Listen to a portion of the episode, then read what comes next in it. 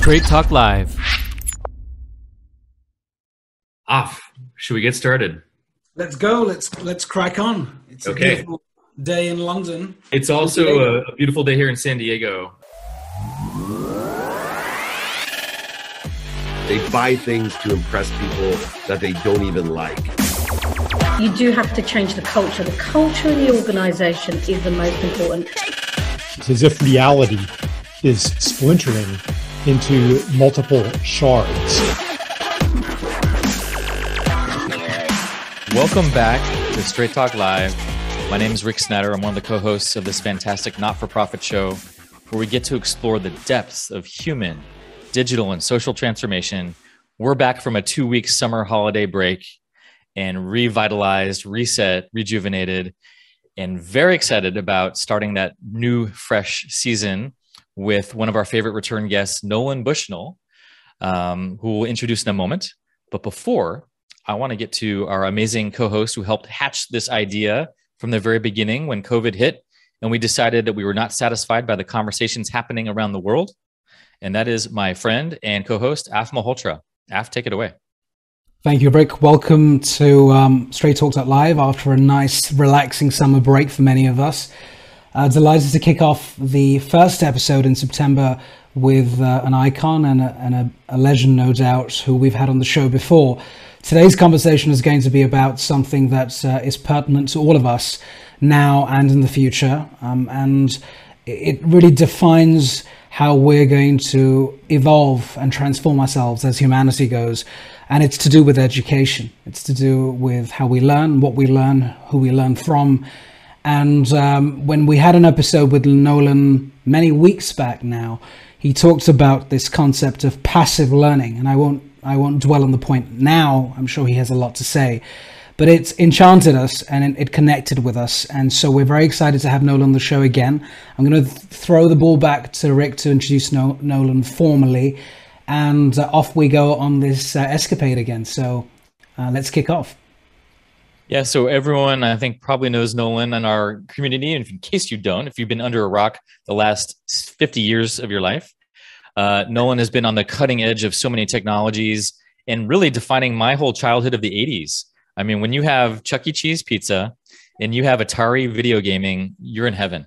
That was my whole 80s. And so, Nolan, thank you from the bottom of my heart for so many joyous years uh, for me and all my friends in that era. Uh, but also, you've stayed on the cutting edge of innovation ever since. And you've always been listening for, oh, what, where do I feel, you know, my passion leading me toward? and what are areas where I feel like I can make a contribution. Um, and so you've been, you know, starting over over 20 ventures or so, doing incredible work, and I'm really excited to dive deep into your adventure today around uh, LearnUp, which is around education and technology, AI, and really forwarding the educational space uh, and helping that actually be more effective than it is today. So, Nolan, welcome back to Straight Talk Live. my pleasure being here and i'm gr- glad to be able to talk about my passion it's actually been a it's been actually a, almost a 30 year passion um, that i've been working and researching this and you know a lot of pu- people think of me as a businessman i think of myself as a scientist so i like to deep dive on things and try to really understand on a fundamental scientific level of what the hell's going on Mhm. and uh, and and i'm particularly attracted to areas where the science and the reality are disconnected and today's education compared to what we know about learning is about as bad as you can get Mm. it is just fundamentally dysfunctional it's inefficient it's it brings out the worst in people and uh, i think i think i can fix it So that's exactly you just read my mind, intuited what I was going to ask. Let's start there first. Is obviously you've been attracted to the educational space where you say you know 30 years plus. I think you have eight children. Is that right? That's correct Yes, if I remember that last time. You have eight children. So obviously this has been near and dear as you've seen your children go through the years of education, all phases, um, and you've seen what works, what doesn't work, and many different iterations of that. So walk us back first through what do you feel like is broken with the educational system today? What's not working? Why has this drawn your attention? Well, a lot of times what happens is that um, new technology provides opportunities that weren't available before. And so, for example, uh, in the early days of education, it was a thing where there was one book. And so the teacher, the professor, would read the book to the class, to the assembled masses. And, uh, and it was because of scarcity, you know, scarcity of resources. And, um, and the, and, and so what happened, we got locked into this one to many mindset in which we were classifying and grouping students as opposed to treating them as individuals. And the test I say in today's world is no grades and no grades. Hmm. No grades imply, uh, uh, uh, if you're in a grade, that implies you're being batch processed. That's wrong. No grade ABCD means that you can still get by by only knowing a portion of the of the material. And learning tends to be additive. And so if you get C's on arithmetic one, two, three, four, the wheels come off by the time you want to get algebra because you really don't understand fractions. You don't really understand decimals. You don't really understand mm-hmm. The, the underpinnings. So I guess the the areas that um, I started this journey really as a curious about how do we learn. Mm-hmm you know, and sometimes you start with a single question How do right. we? And it turned out that none of that information came out of the education departments. Like there's thousands and thousands of PhDs of education. And I feel like, why is there no curiosity about that? I mean, that's the fundamental underpinnings of what education should be. Mm. But there's there's reams and reams of information over in the psychology department and the physiology department. Mm-hmm. And so, um, but it's just somehow it's all about process on the education side, not about understanding the deep roots. But what I've discovered is that there is a huge number of things that we can do that really make learning more efficient and better. And the first one is active. The point of cognition tends to be around active learning mm-hmm. when you actually think about something and make a decision. And so the Socratic method of questioning and, an- and question and answer, question and answer is actually, you know, the it it appears to be the, the most important one. And we learned a lot of that about that with video games. And there's this thing called the flow state. Mm-hmm. And the flow state is really an idea in a paper and a book written by a guy named Mikhail Csikszentmihalyi, who was a uh, professor at MIT, Hungarian. That's why you can't say his name because you know the Hungarians, you know the, the purposely make it difficult. Yeah, well, no, it was the Italians. The Italians, you know, stole all their their their um, vowels, and mm. so, so, when you have anyway, the um, so what we what we want to do is have kids challenge, and when I say kids, I should say lifelong learners because we mm-hmm. should we should be learning every day of our life until we finally are buried.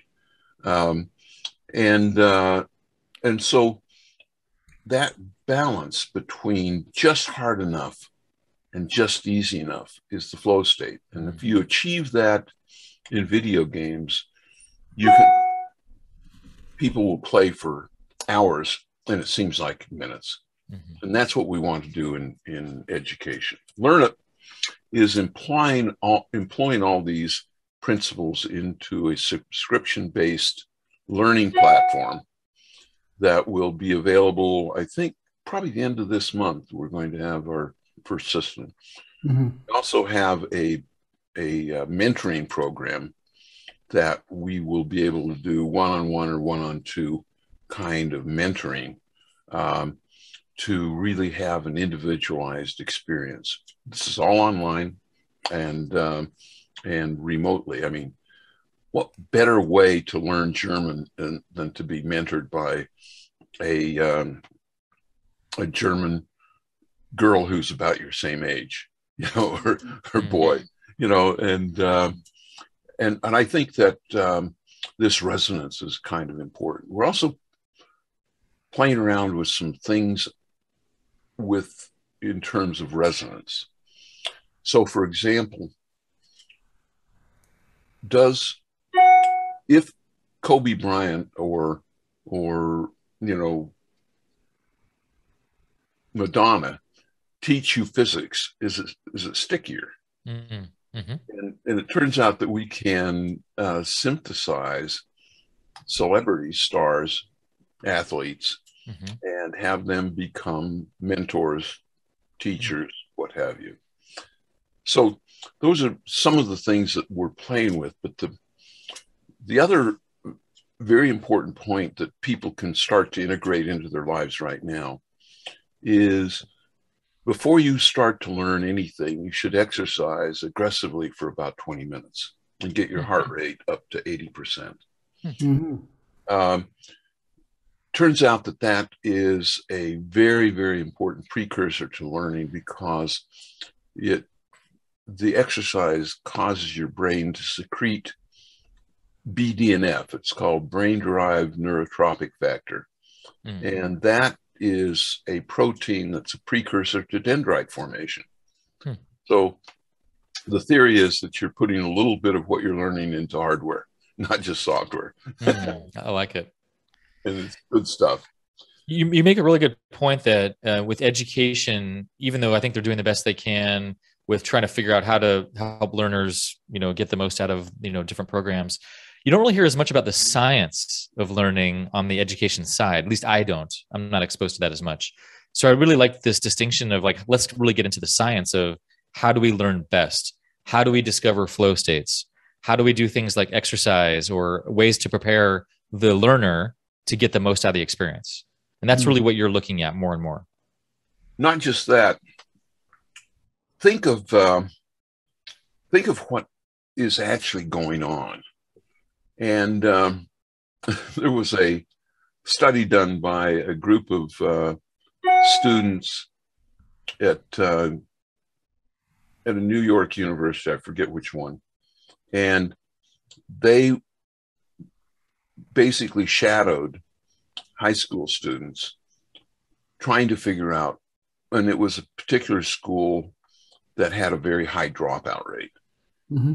It's high school and um, they wanted to they were asking the question why are kids dropping out of school and uh, they came back and sort of wrote the report up for their thing they couldn't understand why the dropout rate was so low because the, the day-to-day operation was horrible hmm.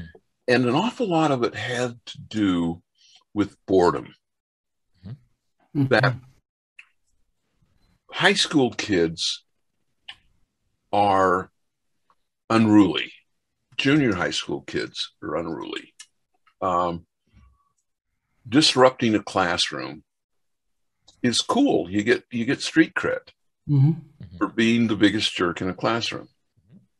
Well, so the poor teacher, they can't teach, you know, the one to many classroom when there's disruption going on.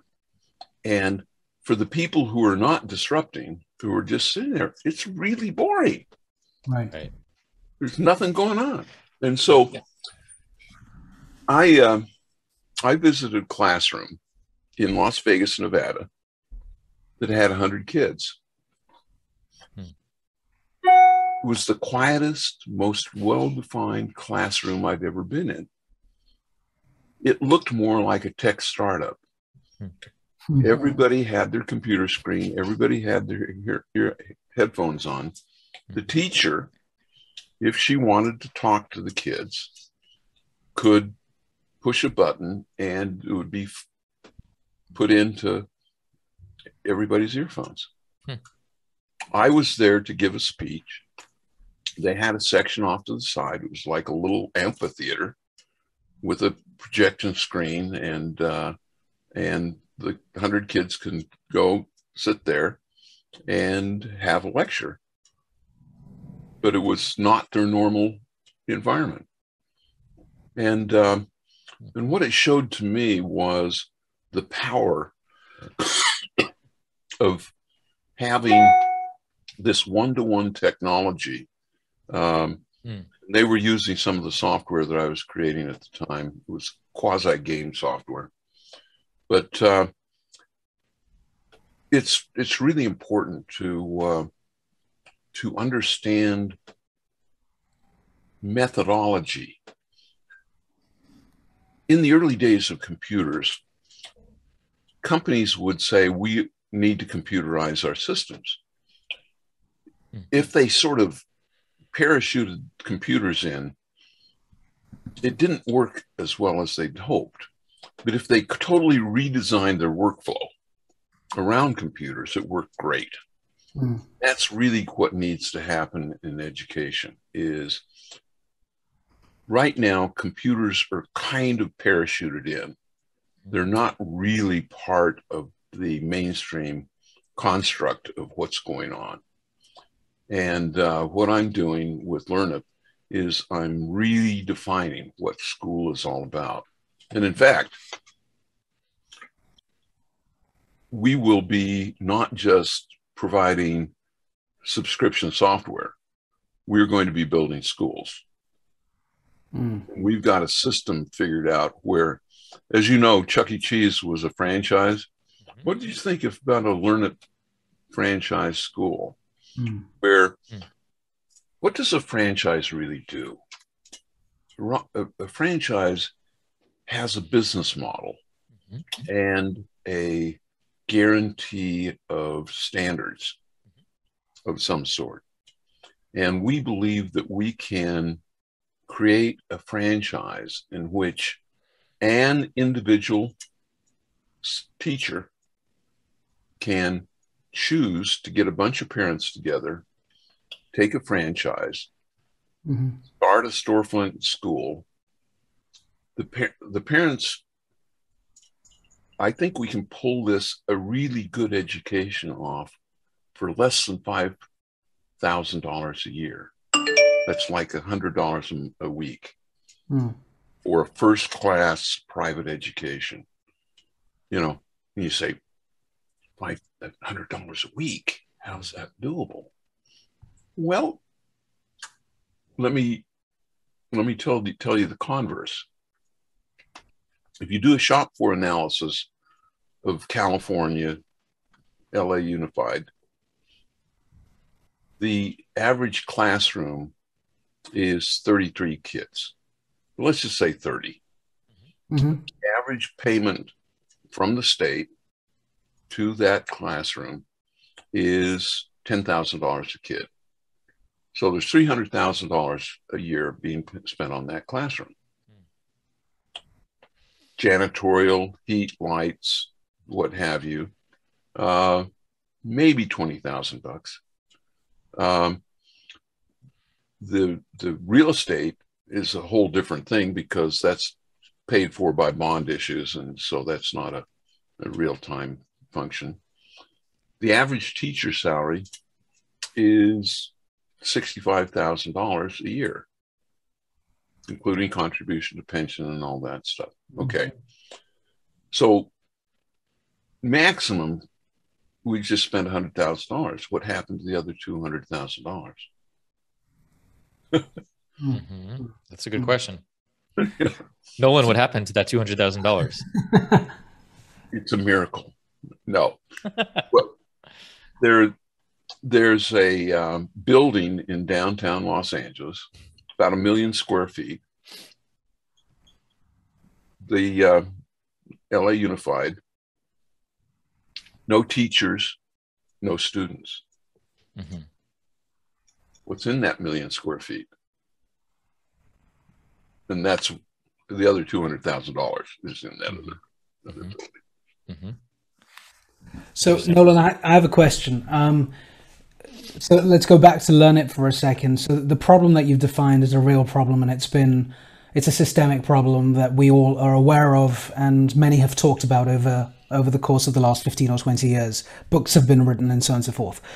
Um, education systems, unfortunately, or, the, the, the civil servants or the politicians haven't yet sort of clocked it, and therefore there's been no change. There's really been no innovation and transformation across, I think, global education systems. A little bit of technology here, a few laptops there, a couple of subscriptions here and there, mostly accentuated by the COVID uh, debacle over the last two years. But I think prior to that, it would have been it's a, it's been a dire situation. I think every parent um, and every teacher is deeply frustrated.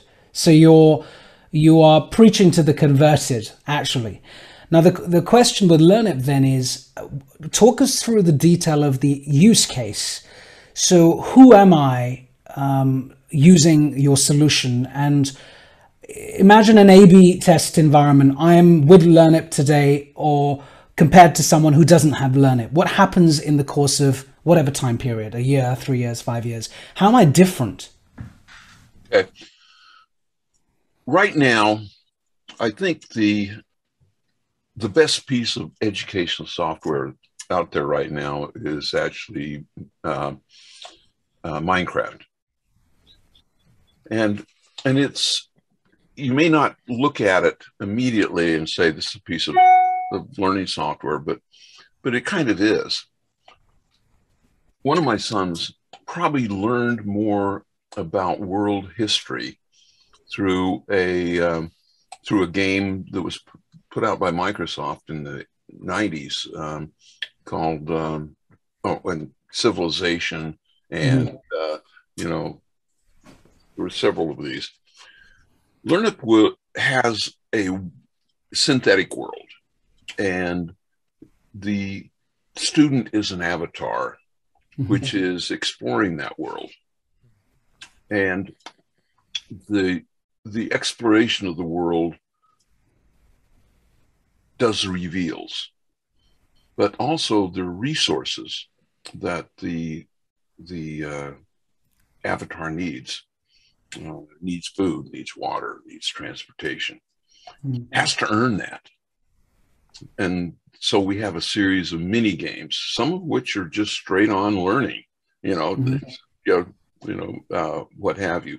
But there, there's this thing called adaptive practice, where you are not told something, you are presented a problem Mhm. and you have to answer it within three to five seconds. And so, but you're not presented anything. So, how do you expect them to know? Well, you're not.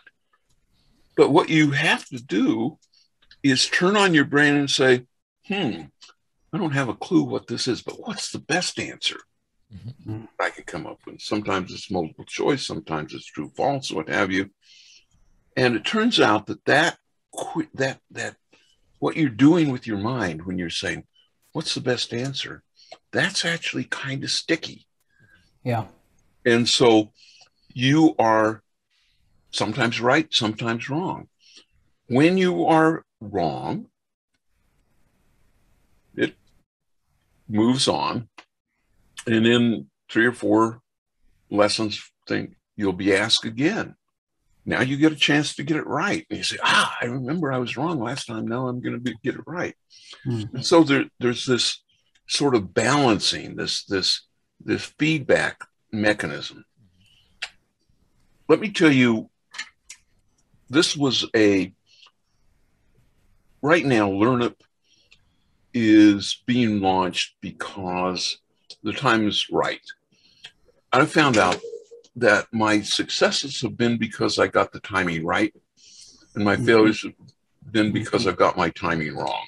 Mhm. I had a company called Brainrush that did some amazing tech, but I could not get subscriptions sufficiently to make it a viable entity. Mhm. Um, the world wasn't ready for it yet. But more than that, I thought I could sell it into the school systems.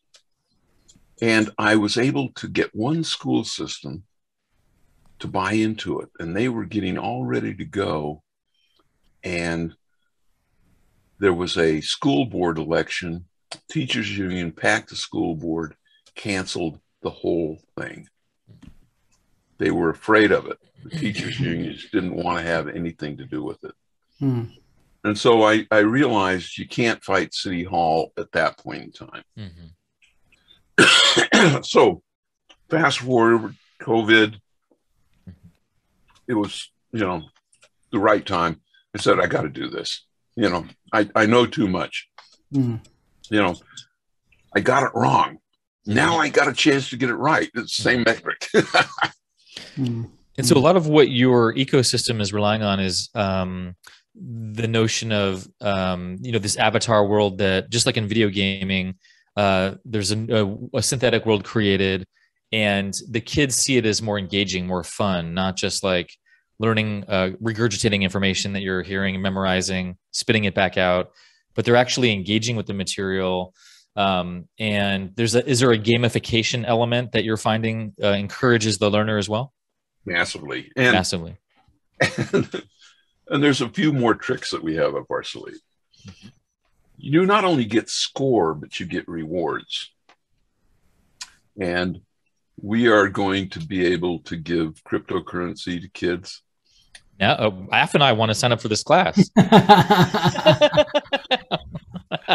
People, and and we're going to have a mechanism for which parents, if they want to incentivize their kids, instead of giving them allowance, they can put the the allowance on the Learn It platform, and the kids earn it Mm. by doing well. hmm And Hmm. and remember, so many of the things that kids want to buy now are online. True. And so, you know, th- that bridge between I've got no credit card, how do I buy something online is hard. Hmm. Now we can have the parents. I mean, the last thing a parent wants to do is give the kids a credit card. that's, that's fraught with peril. Hmm. And, uh, but giving them an allowance in online ability to buy Hmm. it's really cool.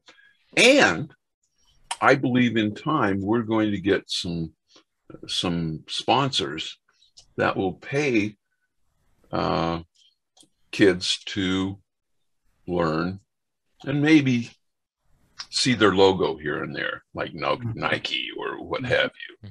And so I believe that we can create a secondary ecosystem for kids and rewards. Mm. So that's one area. But I want to tell you a story that happened with Brainrush. I got off track a little bit. One of the things that our software did at Brainrush and, and Learn It will too was teach vocabulary for learning um, or for a language. And we taught, we had a series of schools in Philadelphia that used our software in their Spanish one, but not all the classes. I think one particular high school had four Spanish one classes, and two of them used our software just three days a week, and and the other two did not. When it came time for Spanish two, they could not mix our kids with the kids that didn't have our software because our kids had a working vocabulary of over 2,000 words. The kids that didn't use our software had a working vocabulary less than 150 words. So they couldn't mix them. The kids that used our software, they could go in Spanish two, and, and the total class was conducted in Spanish. You know, So that's that's your that's your A/B test example. When did you set up, um, or when was the Brain Rush um, idea? What, what year was that? it's 1916 or uh, 2016. 2016. Yeah, 2016. So yeah, time you are right. Timing is everything. So uh, just walk us through one more example. So you know, many of us are familiar with Minecraft and Roblox and all of these other cool sort of game gaming systems that are out there. Is this a um, is this just for young people? And so is this about the next generation, or can people who are our age go onto this platform to learn more advanced things? I guess I'm, I'm talking a few years down the line. Maybe you have a vision for where this is going to end up. we will have a full suite of items for lifelong learning, um, including plumbing and being an electrician and uh, and uh, being you know doing things like setting up a router, uh, you know, and we think that the that everything can be taught more efficiently. Um, and the core is a module. Hmm and what what you want sometimes is we're going to have curated playlists. And so for example you may in order to fully set up a router you need to understand a little bit of uh, radio frequency propagation theory. So that's a physics course. And and you know and if you're going to be a world class chef you probably need to know a little bit about physics. You need to know a little bit about thermodynamics. Hmm and so the playlist would include those modules. You know and if you're a chef you don't need to be a phd in thermodynamics but you need to have a first level understanding of, of, cal, of calories and and and heat transfer and uh, and specific heat of various uh, items. You need to know you know that as altitude goes up boiling points drop things like that. Um, so that i believe that we can do we can create people who are not only better at their profession but have a deeper understanding. Yeah. people you know there there are people who have a job and they're what i call recipe players. They've learned a recipe and and they hmm. can execute. It but they're totally because the recipe anytime that the it's off script there's something that's slightly different. Mhm. because they don't have the underpinnings they're lost. Mm-hmm. And and i believe that a, a good education gives you those underpinnings as well hmm. Is, Mm. Are you saying the teacher is still is in is a human in avatar form in this ecosystem, or is it like AI or a combination of using different technologies? What's that looking like? The answer is yes and yes. I mean, the the teacher is really a mentor. Mhm. What the teacher, what what what you want in any system is the main flow and then the exception mediation.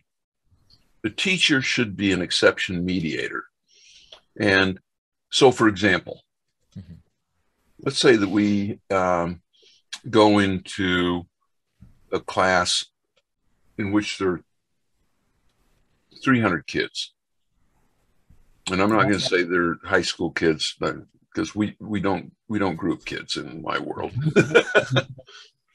and uh, and so what we find is the kids start to work on various modules and some of them are very fast at it some of them are somewhat slower we don't care how fast you are in fact it's really un- unfortunate that the euphemism for being stupid is well he's a little slow Yeah. Yeah. You know? Some people are just wired at different speeds. And and quite candidly, we really don't care because the, the the difference we're talking about in terms of organized tests is three percent, five percent, you know. hmm Should that determine the future of somebody's life? I don't think so. You know, and anyway, so what we want to, to do is when somebody is absolutely struggling and and and hit a wall or being a little lazy. You know they they haven't they haven't had a right answer for the last 15 minutes. Hmm maybe it's time for human intervention because that all of a sudden they're an outlier. And so we can have the software alert the mentor i'm not going to call him teacher anymore the mentor that this that the it'd be nice to just ping in and say hey george what's going on Mm. have a late night last night are you sleeping right now You know? uh, and and it doesn't have to happen very often but it's helpful that they know that there's just a little bit of a forcing function out there Mm. Mm. Do you do you see that's that's quite fascinating. So do you see um, if you think about the supply chain of this? I guess there's a lot of content that needs to be created at some point by something or someone, in whatever form form factor. So how do you see that playing out? Do you have you know the traditional model of some of the apps that are out there today that are better than the baseline, you know, when you have apps like Masterclass and various others where they've got this high quality Apple standard content and you've got you've got a Nolan Bushnell teaching you entrepreneurship and it looks great and the lighting's great and you've got nine modules and you pay $99 a year and you get loads of others. Uh, that's again to, to your point is passive, I would imagine, because it's just a video talking about experiences, informative, no doubt. Um, what is the form factor here? Is it just the games, like you're involved in like a Minecraft environment and different sort of situations and cities and towns, and um, just help us understand that a little bit. okay think of it one of the great pieces of software that was sort of world changing was Yeah. doom and and it was because it had this wonderful authoring tool where for the first time people with no computer skills could create a level hmm that's what we want to do. We we're creating these editing tools, and we have defined about eleven modules. Each are have some, have a different area of Bloom's taxonomy, and um, Bloom, for for your listeners who don't know, categorize how the brain thinks and looks, and like at the lowest level, acquisition of data. You know just just how do we name things? You know we've got a pencil. What's what's its name? You know you know what here's a color. What's its name? You know real simple stuff. Hmm then then there's another level which is attributes you know um you know what what are the what are the adjectives and and or the adverbs hmm um, then there's a thing called sets, where what are these things? What belongs? What what are what are the? How do we group these things appropriately? Right. And then we, then we have an area called sequences. What is the proper order for things? It's very important for math, and these are high abstract things that are that are kind of important. Um, and so we publish these these um, constructs and what you put in them it's very easy for a teacher to do that um, you know for example one of the things is to like an illustrated dictionary hmm like a map of the world and now you click on botswana or, or no, it says Botswana. You have to click on it. You know, where's where's Botswana? You know, Hmm. I actually don't know where that is, but it's somewhere. And uh, and so um, that's you can put that's a that's a template, you not only can put in the world map, you can put in the human body and click on the femur or the tibula or what have you. And Mhm. so you know this link between the visual and and and the word um, and then you know there's one of the things that kids have a real problem with is there's what they call the third grade drop off Mhm. the third grade most kids can kind of learn how to read by the third grade um, but they're reading words. But about half the kids fall off the reservation by the fourth grade because they can read, but they don't understand. Mhm. And so, how do we get this understanding? And is and and there's a lot of debate. Why don't they understand? Mhm. they have insufficient life experiences, so there's no metaphors going on? Do they not have the vocabulary appropriate to turn the words into understanding? Um, how can we remediate these things? And uh, we've got a, a couple of PhDs that think that they can build some modules around getting rid of the third, they call it the third grade cliff. Right. and and think about how powerful that could be. If we can solve that all of a sudden there's a big swath of the population that are basically disenfranchised from education from the fourth grade on. Hmm hmm get them back into the mainstream all of a sudden you're good because almost 100% of the dropouts have that this learning disability i mean it's not really a disability per se but it's a it, it it's a There's like, a, there's like a gap in comprehension that you're closing that gap. Mm. Mm. And and how, how as far as product readiness, Yeah. how ready is this right now to be fully rolled out, um, distributed, et cetera? Where is that at in the conversation?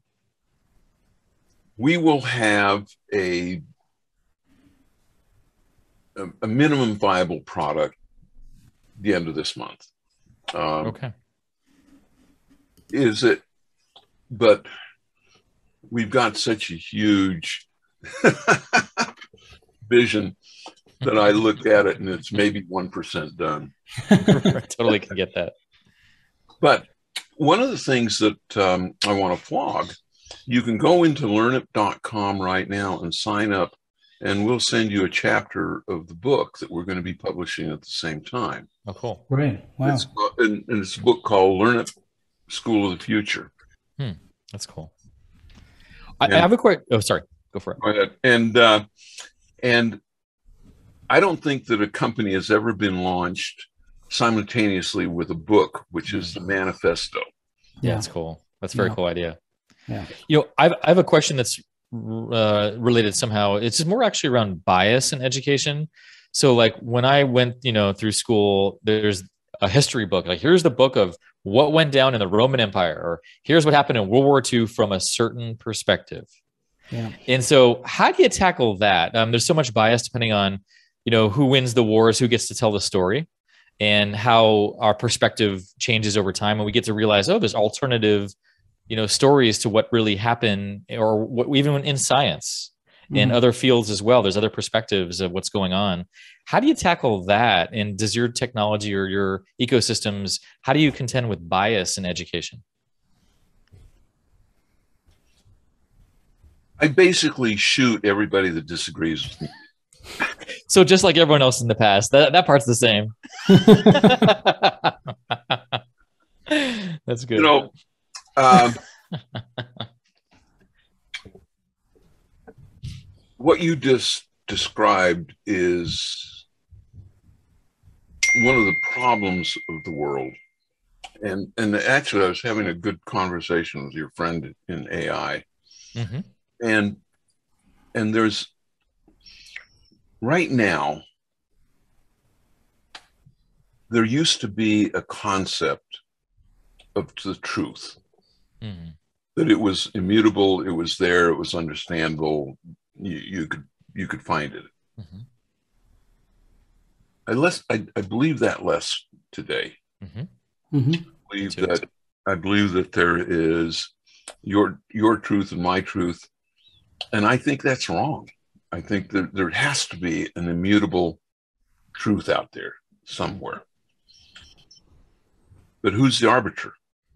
Right. You know, hmm and so we were talking about an AI construct in which we have a proposition and we ask the AI, is this true? And then we go through and we look at everybody that has opined to the truthfulness or the falseness of this concept. And then we weight them based on how often they've been correct in the past. So they so there's a veracity score hmm that that each opinion has and i think we can't get to the truth of of facts but we can have a highly a, a highly curated consensus. Hmm. Through AI technology specifically. yeah. Yeah. Hmm. I think it, it gets complex when you have qualitative um, subjects. I mean, history is a good example. Philosophy. I mean, just a great example is there's another group that I'm part of where we're discussing philosophers and and um, different ways of thinking. And of course, um, many of the people we're referring to are usually of a certain demographic, white men. And so I happen to also come from another part of the world, and I'm aware of um, philosoph- philosophers in India, for example, but had no press ever because they just didn't have the go-to-market strategy, I guess. Um, whatever the story may be, but I'm discovering that whole side of philosophy, but I, I actually didn't even know it existed uh, because mainstream teachings never really brought those individuals to the forefront for, for, whatever reason. And back to what Rick was saying, I think what's going to be monumental, and again, LearnUp is going to be phenomenal. I think a lot, a lot of this also, uh, Nolan, is you know because of because of your history, because of who you are. I mean, founders create companies, whether we like it or not. AI doesn't, thankfully. Founders, a, a brain, a human brain, has to conceptualize and think in the way that you have with your wider team to come up with what you've come up with today, uh, including the mistakes that you've made. I mean, wouldn't it be horrible if we made no mistakes with AI? I mean, it was just constantly, we always got it right. How boring would life be? So uh, there'd be no stories to tell. Uh, frankly, uh, it'd just be everything would be perfect. So, um, but I've I, got, I've got to tell yeah. you, I've got to tell you a story. Real, Please. just, I'm sorry to interrupt, but no, please do. it turns out that Steve Jobs and I had this Sunday morning coffee clutch that um, we'd drink tea. We'd go up in the corner of my property that, that had a couple of rocks. And we, Mhm. we called them our, our thinking rocks. And Jobs was a very much a student of India and the gurus and the and Eastern philosophy. Right. I was a philosophy minor, you know, engineering major, philosophy minor. You know, that's hmm. about as as you can get. But anyway, but I I was well versed in Hegel and Locke and Heidegger and and Kant and Sartre. And we used to have these conversations. Mm. And and a lot, I'd say 70% of the time, it was the difference between Eastern philosophy and Western philosophy Mm. and and uh, you know sort of the the the whole idea of Buddhism and and right thinking and uh, and uh, several of the, the Hindu precepts of of uh, you know the mind the soul being separate from the mind and, Right. and these sorts of things and so I just wanted to let you know that Hmm. that there that I was I'm a little bit aware of that disconnect between Mhm. Western and Eastern philosophy. Mhm. Mm, mm. So go Okay. ahead. I, No, no, thank, no, thank you for sharing that. But but I, because I think that there is an opportunity with what I guess you're doing in the transformation of traditional education to the LearnUp um, revolution to some extent, if you want to call it that, um, where the amalgamation of of East and West, which which is very important at this point in our in this juncture in, in where we are because of geopolitics and the East West and digital, the three sphere uh, debate has come up numerous times on on STL on Straight Talk Live. I think that you're bringing in digital, but there's an East and West element of education that would be absolutely wonderful and amazing. It's not going to happen overnight, but you're probably the best person to do it, where you can blend what we know today that we didn't know 25 years ago. Uh, when you were sitting on the rock with Steve Jobs, because I guess again he was one of the few who had a viewpoint on Eastern philosophy uh, in in a an environment where majority understood Western philosophy. But uh, of course now with India and China and even Japan and us understanding the two um, the thesis of, of of these two different sort of um, not you know almost the yin and yang of the two sides. I think there's an opportunity to create an education system that is way more independent and balanced. Uh, I'm not sure how because we don't know enough about how you're doing this, but we, you know, I we would love to contribute to that as well, uh, and I think many of our straight talkers would love to contribute to that thinking as part of the the book or the narrative that you're writing because it is missing, and uh, everything we see in the West is not is not conducive. It's not fit for purpose um, for the seven and a half, eight billion people in the world, but it's good for three, two, two and a half, three billion of the West. So there is that opportunity that's totally untapped uh, that I'm sure what you're creating will and can address at some point. Well, I think that I'm sure that there's a thing I used to always tell my guys. I said, guys, do you know we're never next year we're never going to be as horrible as we are right now.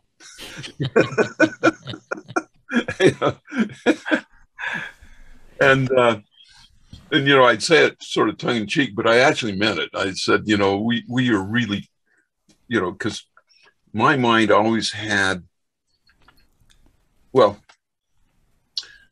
the artist struggles with his medium, Mhm. and uh, you know, if you're if you are dealing with oil paints, you have this idea in your head of what you want to create, and then you start putting the paint down, and and it smears and it blends, and you don't get the color quite right, and what have you, and so the paint starts pushing back on you, Right. right. and many times the technology that you're using pushes back on you hmm and you end up with something that is an amalgam of what your original idea was and what the outcome is. And sometimes the technology pushes back on you in a positive way, where you end up with something that's better than you originally thought. Mm. And so I'm always hopeful that we can have this amalgam of experiences in which we're getting better and better all the time, sometimes quickly, sometimes not so quickly. Sometimes we're going backwards and don't realize it. you know, uh, but at the same time, I think that what happens is that the quest. Oh, just a little another thing. Those people who are questing are happier than the people who aren't. Mhm. They they don't think so sometimes because there's frustration, there's angst, there's there's all that. But the people who are who are on Xanax and who are who are you know thinking of slitting their wrists and you know in a darkened apartment, they're people they're not doing anything. Mhm. They're they're passively watching. Mhm. They're not actively thinking. They're not actively solving. They're not questing. Mm-hmm. The human being is meant to question. If you stop questioning, you get depressed and you get angry and you basically, well, mm-hmm. when I'm giving my entrepreneur speech, I said, I'm going to give you one piece of advice here as an entrepreneur. Don't hire dead people. Mm-hmm. it always gets a laugh. You know, one thing you're referring to, I studied psychology, and um, Erik Erikson talks about the stages of life, and the very final stage is generativity versus stagnation. Mm-hmm. Yeah. And that's the negotiation we have to all go through. Our, and I could look back, you know, I could look at my parents' generation, and some of them chose stagnation. Some well, yeah. of them, some of them choose generate uh, generativity, where they're wanting to keep challenging themselves and learn and grow. And I just really get that about you, Nolan Bushnell. Mm-hmm at the mm-hmm. st- stage you're at in your life, you're just as hungry as I would imagine you would have been 20 something, 30 something, you know, where you're still curious as can be and trying to find the best ways to contribute to, to life and to society. And I just want to say, I really appreciate how you continue to show up for not just yourself, but greater than yourself to the greater good. Yeah. And that's just really obvious with your passion that's never waned. And I just it's it's inspiring and i wish there were more elders like real elders in different communities like you that could help bring that generativity uh, from all that you come from well thank you you know it's funny when you use the word elder I, I don't think of myself as an elder but i guess i am. Yeah and i mean that in like the in the, almost like in the spiritual sense like an elder like a native american elder or what have you. Yeah. but you're really you're an elder you're a wisdom holder in the yeah. ways that you hold wisdom and experience right? Well i feel like I, am I'm a 14 year old trapped in an adult's body. Well there's that too right? There's that side too. That's I, what keeps I, you think, fun I think there's one more thing I want to say, Nolan, and I think it goes it goes down for you. This is the second time you've come on our show, and we don't take anything for granted. And, and I, I, must say that for some reason, Rick and I have been interviewing, for some reason, don't don't know why, uh, interviewing a lot of uh, folks who are um, of you know who are more experienced. Let's just say, let's put it that way, not older but more experienced. Many who have. Um, who ha- who are wisdom holders, and there's one common theme, two or three, but one major common theme. One is this energy, this drive for activity, to to solve problems, to keep this moving and and charged up. And you described that beautifully, which you have. The se- the second thing we've noticed is humility. Uh, because there has been a, a, good 20 or 30 years where because of economic situations and you know the rise of this and the rise of that there's been um, a lot of ego that we um, people have experienced. You know, selling into big companies, you see a senior leader who's massively egotistical, a hedge fund manager, a business owner who you know who give business the wrong um, face. And I think what's amazing about you, you know, you don't have to come to our show. Let's be honest. I'm sure you're busy doing a thousand other things, and you certainly, you know, and we don't. It, this is not for profit. There's no money exchanged. Not that you need any of it, but you keep coming, and many people have again and again, and we are deeply grateful. And what we're learning is generosity, giving, listening, openness, and humility. Uh, and we've stopped teaching that. We've stopped discussing those things. Uh, religion used to teach that, but religion's pretty much dead and gone in the West, at least. So, so, and parents are clueless themselves. So, thank you for that too. We, we we're genuine, you know, because um, who, who, knows when we'll talk about again. We, I'm sure we will, and be involved and learn it. But you are a true inspiration. We're not just saying it because of who you are, but um, um, it does make a real material difference. At least Rick and I, you know, we you've you've changed two people. That's for sure. Well, thank you.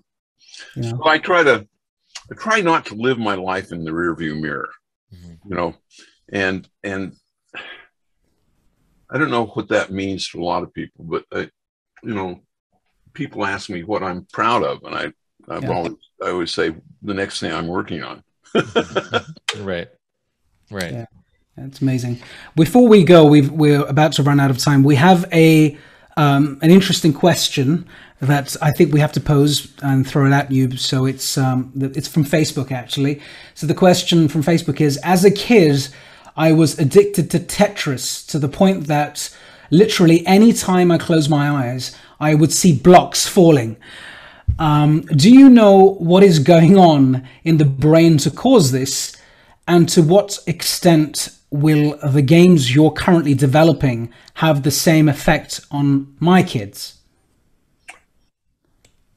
Well, what happens is you have a Tetris. First of all, is a really brilliant game. I don't know if you noticed. Yeah, we saw that. Oh yeah, yeah, yeah.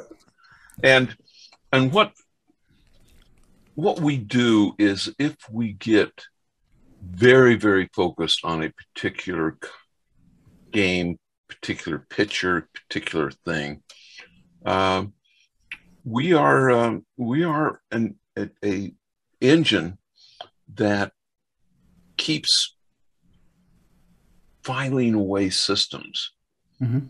you know and uh, and and the, the hindbrain is very very special and actually quite unpredictable and uncontrollable Mhm. um, and it does stuff you know in our dreams where we're filing stuff and and uh, but i do know this that my hindbrain can solve problems that my forebrain can't or won't and that's why monumental monu, monu, monumental decisions i always like to sleep on Yep. hmm Mm. That, yep. That's when the subconscious can kick in and right get that deeper, the deeper reservoir of wisdom and intuition.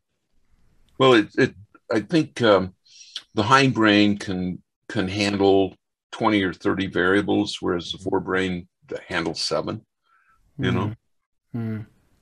Mm. Brilliant. So we've come to the end. Um, from my side, i will let Rick finish off. A, wonderful session again with you, um, Nolan.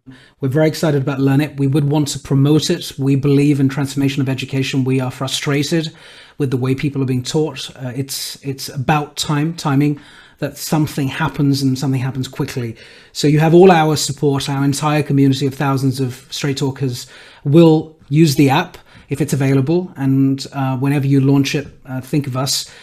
And um, thank you from my side. I look forward to connecting with you very, very soon. But uh, Rick, over to you, buddy, to to close the proceedings. Yeah. Just lastly, once again, thank you so much for your time, your passion, uh, your impact over all Well, these years. yeah. Very much.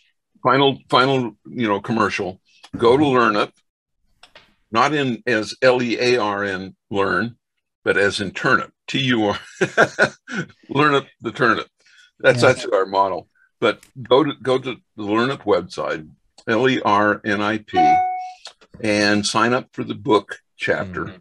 Mhm. and we will keep you will become one of our you know mentored guests and uh, we want to get thousands uh, signed up before we actually launch Hmm. Wonderful. Yeah. So we're and we're going to promote that on our our speaker page as well. So on your profiles on our speaker page on our straighttalklive.com dot I'm sorry, straighttalk.live, uh, we'll have your specific profile and we'll have the learn up um, URL there too. And any other links you want to send us, send that to us and we'll make sure we get that on there as well for our listeners. i appreciate it thanks you guys Thank you so much for your time again. Uh, you're fantastic. Um, all the best to you, Nolan. And then, really quickly, next week, we're going to be talking to George Calhoun, um, amazing writer, uh, finance, um, uh, just entrepreneur. And we're going to be talk- talking about China specifically and what's actually happening in the technology space in China. Everything from what happened to Jack Ma to what's going on with crypto and all these fascinating things that he's on top of in a way that most people are not. So it's Wow. going to be a fascinating conversation next week. Nolan, please tune in, and we hope to see you all soon. okay okay, be well, everyone. Thank you very much. Be well. All the best. Cheers.